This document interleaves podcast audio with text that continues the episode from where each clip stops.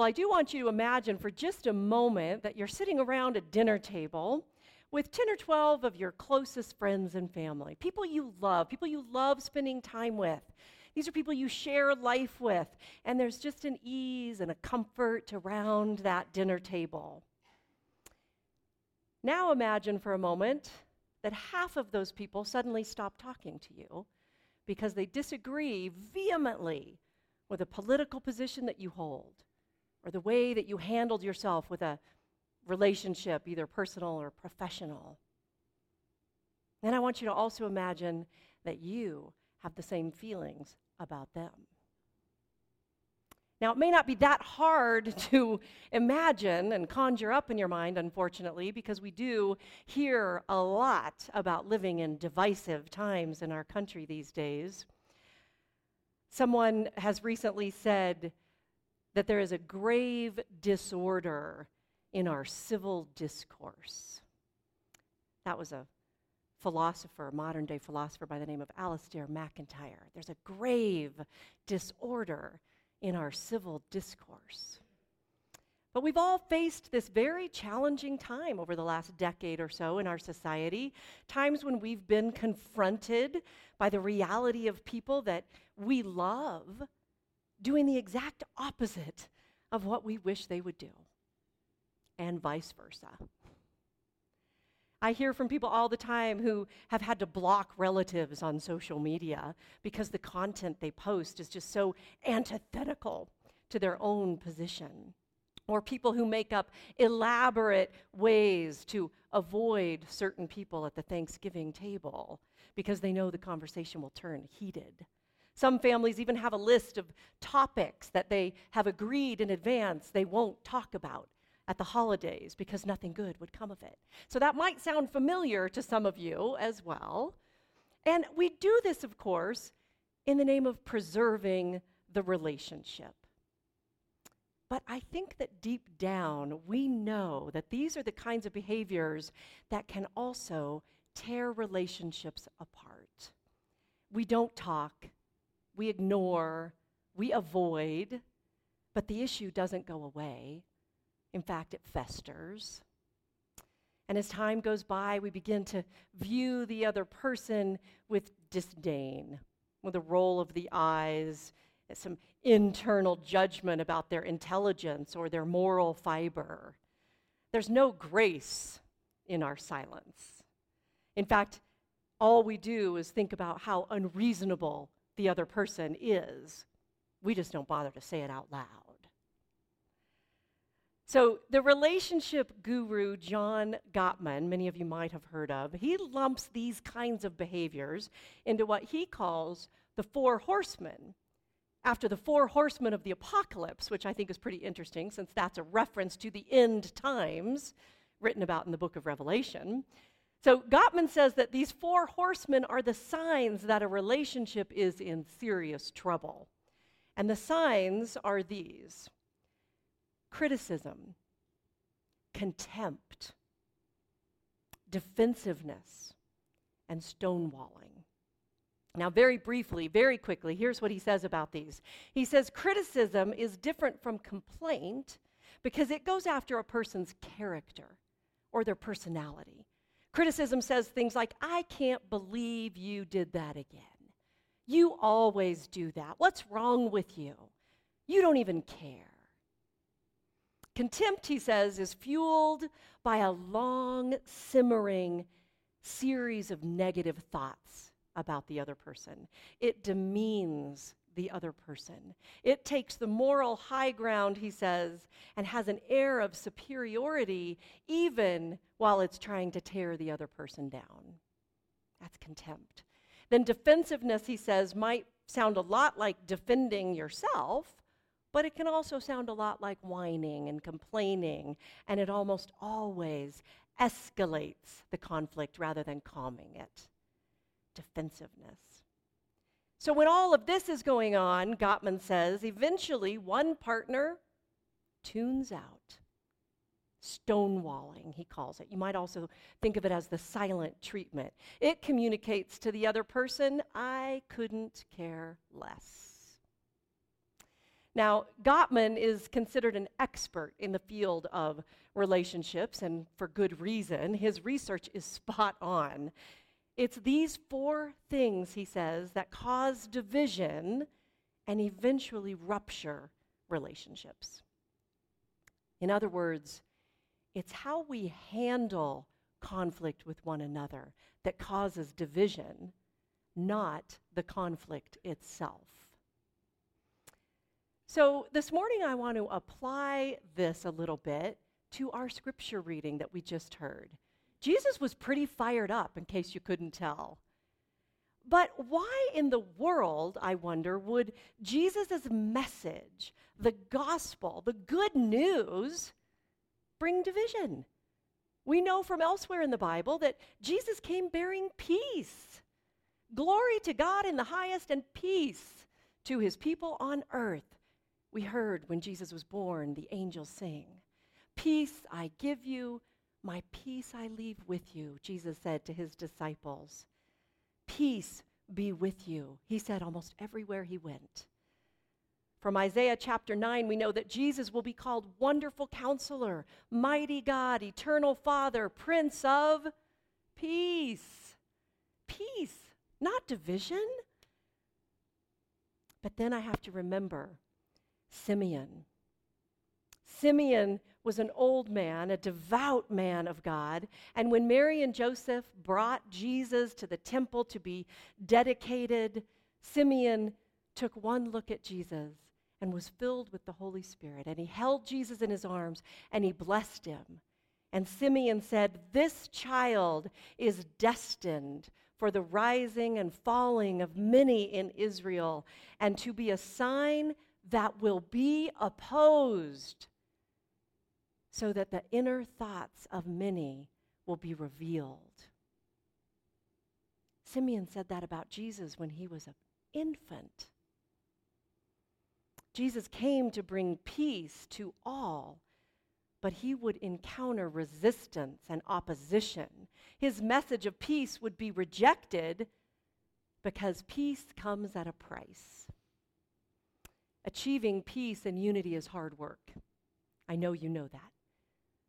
Jesus' message was different and challenging and countercultural. It's still different and challenging and countercultural, but it's how we handle the conflict of that that true disciples are made. So, how do we handle the heat? Jesus talks about bringing the fire. I have come to bring fire, and how I wish it was already kindled, we heard this morning. Now, stepping out of the frying pan and into the fire may seem like the least desirable option when things get heated, but in this case, God's fire is meant to refine us, to improve us, to polish us up, to purify us. Just like taking a piece of a hard metal and placing it into a crucible, a container that can go into the fire and burn away all the impurities of that to reveal the silver or the gold. Jesus is telling us he came to refine us, to bring out the holy places in us and bring them to light. And that's not going to be easy. But peace and unity are not achieved through avoidance, through ignoring. Peace is not the silent treatment or stonewalling. Peace requires confrontation. It requires us to acknowledge that we are in need of God's refining. The world is in need of God's refining. Jesus nearly shouted at his disciples in our reading this morning. In verse 56, he said, You know how to interpret the weather, but you don't interpret the signs of the times. In other words, look around. Some things need to change. But we don't want to hear about change if we think it's going to cost us. If we think it's going to cost us our wealth or our status, our power, our comfort. Peace has a price. So, what's the price? At what cost, Jesus? What is it you really want from us that we desperately need to refine, to be made holy? Well, let's look closely at a few scripture verses this morning that are going to tell us a little bit more about that. This is what God said through the prophet Zephaniah 600 years before Christ was born. God was talking about the city of Jerusalem, which had turned away from God. And this is what was said Ah, soiled, defiled, oppressing city. It has listened to no voice. It has accepted no correction. It has not trusted in the Lord. It has not drawn near to its God.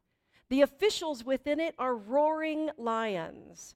Its judges are evening wolves that leave nothing until the morning. Its prophets are reckless, faithless persons. Its priests have profaned what is sacred. They have done violence to the law. Ouch. About a hundred years later, God spoke through the prophet Zechariah Listen to what God said to the people then. Render true judgments, show kindness and mercy to one another. Do not oppress the widow, the orphan, the alien, or the poor, and do not devise evil in your hearts against one another. Around the same time, the prophet Micah wrote, and you may know these words You know what is required of you do justice, love kindness, and walk humbly with your God. And in one of the most well known lines in Scripture, Isaiah 58, I have to read it all. It goes something like this This is the kind of worship I choose, says God, to loose the bonds of injustice, to undo the thongs of the yoke, to let the oppressed go free, to break every yoke to share your bread with the hungry and bring the homeless and poor into your house. When you see the naked, cover them.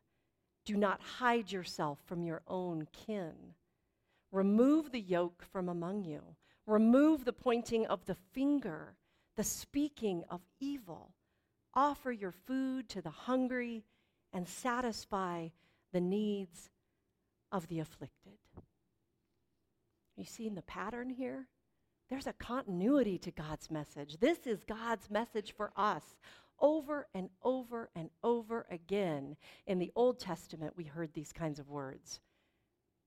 We know full well what needs to be purified.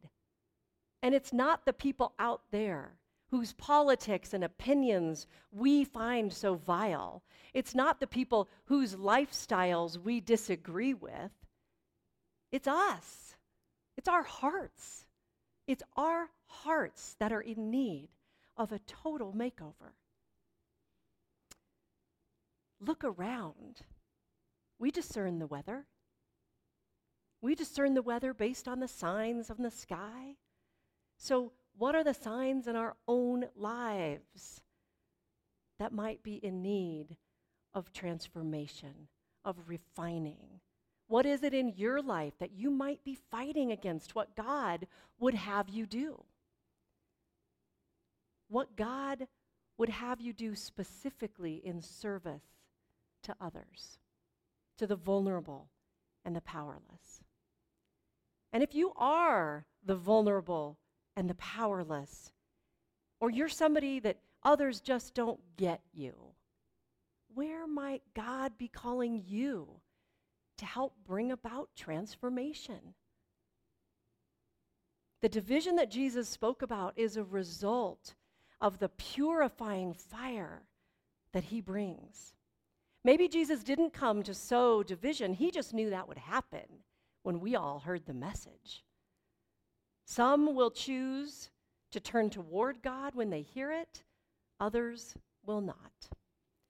The kingdom of God is governed by everything that is contrary to the way of this world. It's not about ruling by might, but by forgiveness. It's not about ruling by fear, but by courage. It's not about power, but humility. It's not about serving myself, but serving others. Yet, those who are invested in the present order of the day, those who are lured by wealth and status and power, those who rule now in the world, will resist God's kingdom because they know it's going to cost them something. It spells an end to what they know and love. So even though Jesus came to bring peace, his message winds up bringing division, even to the most important and honored relationships we have. Now, I want to bring us back to that table with you and your closest friends. Here's the thing divisions and disunity and ruptured relationships happen. They do, because we are human beings and we often lose our way. None of us is perfect, and none of us has a perfect relationship. And so we turn toward God, to the message of love, forgiveness, reconciliation, courage. As disciples of Jesus, as followers, we go back to the message of caring for people first above all else. We go back to the message of striving for peace even in a divided world. Now, I might be stating the obvious here, and I kind of hope I am, but it bears noting that Jesus came to refine us, which means even in our response to people who would vilify us, we need to act as refined people. What that means is that when we disagree, maybe we've been raised in a certain way and someone confronts our comfortable position, or maybe we've become very confident in our own beliefs, but even then, we must act as people who are refined when we come up against the opposition. I read recently that wherever the word of God has been heard, division has occurred among those who have heard it.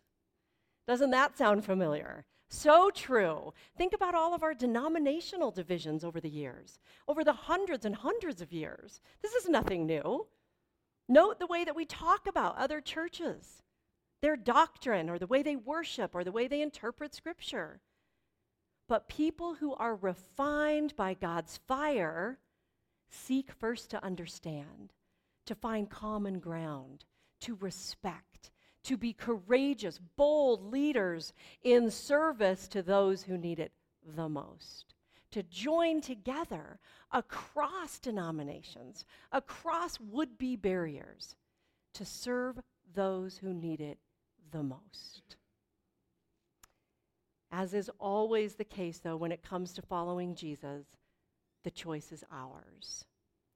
The choice to follow the choice to be placed in that refiner's fire, the choice to change our hearts and our minds, the choice to love and care for people even when we disagree, to listen, to accept, to understand, to acknowledge, to honor the way someone else shows up in the world, the choice to put love into action instead of contempt, to have real deep and meaningful conversations, even when they're hard. The choice to not bite our tongues, but rather to open our hearts. This is the cost of discipleship. This is what stepping into the fire looks like. Moses saw a burning bush in the desert he turned toward the bush, toward God for guidance. From then on, every time Moses encountered God, his face shone like the fire, like it too was burning. Holiness, purity, refinement. These are not traits of perfect people. Far from it. These are traits of disciples who have chosen to turn toward God and not the world for the answers to their most perplexing and challenging and divisive issues. And the thing with turning toward the fire is that you might be consumed, but it will not destroy you. Rather, it will bring you new life. Amen.